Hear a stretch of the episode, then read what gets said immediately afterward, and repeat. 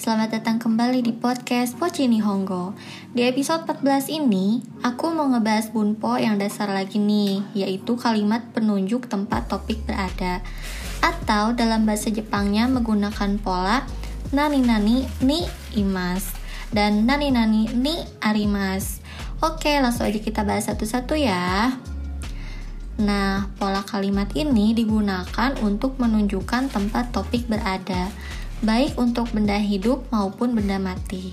Kita ingat-ingat lagi ya, kalau polanya yaitu nani-nani ni imasu untuk orang dan binatang, dan nani-nani ni arimasu untuk benda mati dan tumbuhan, yang berarti ada di.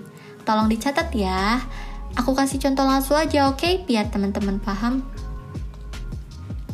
Contoh yang pertama, saru wa dobutsu en ni imasu, artinya kera ada di kebun binatang. Saru artinya kera, dilanjut dengan partikel wa, dilanjut dengan dobutsu en yang artinya kebun binatang, dilanjut dengan partikel ni imasu untuk menunjukkan keberadaan. Jadi, saru wa dobutsu en ni imasu, artinya kera ada di kebun binatang. Oke, sekarang kita lanjut ke contoh yang lain.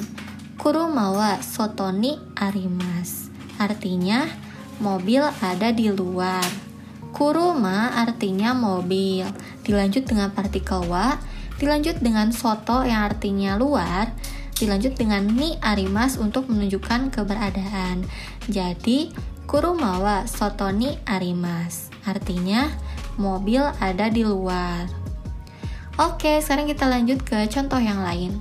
Terebi wa hea ni arimasu, artinya televisi ada di kamar.